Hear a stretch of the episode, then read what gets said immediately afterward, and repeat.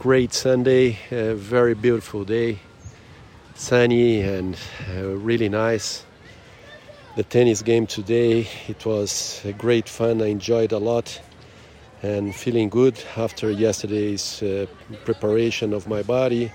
I had good expectation and I ran a lot and felt felt good and uh, I really really enjoyed three sets uh, and not necessarily the result because I lost I won a bit but more than that uh, it was really great for the spirit after two two weeks without playing tennis.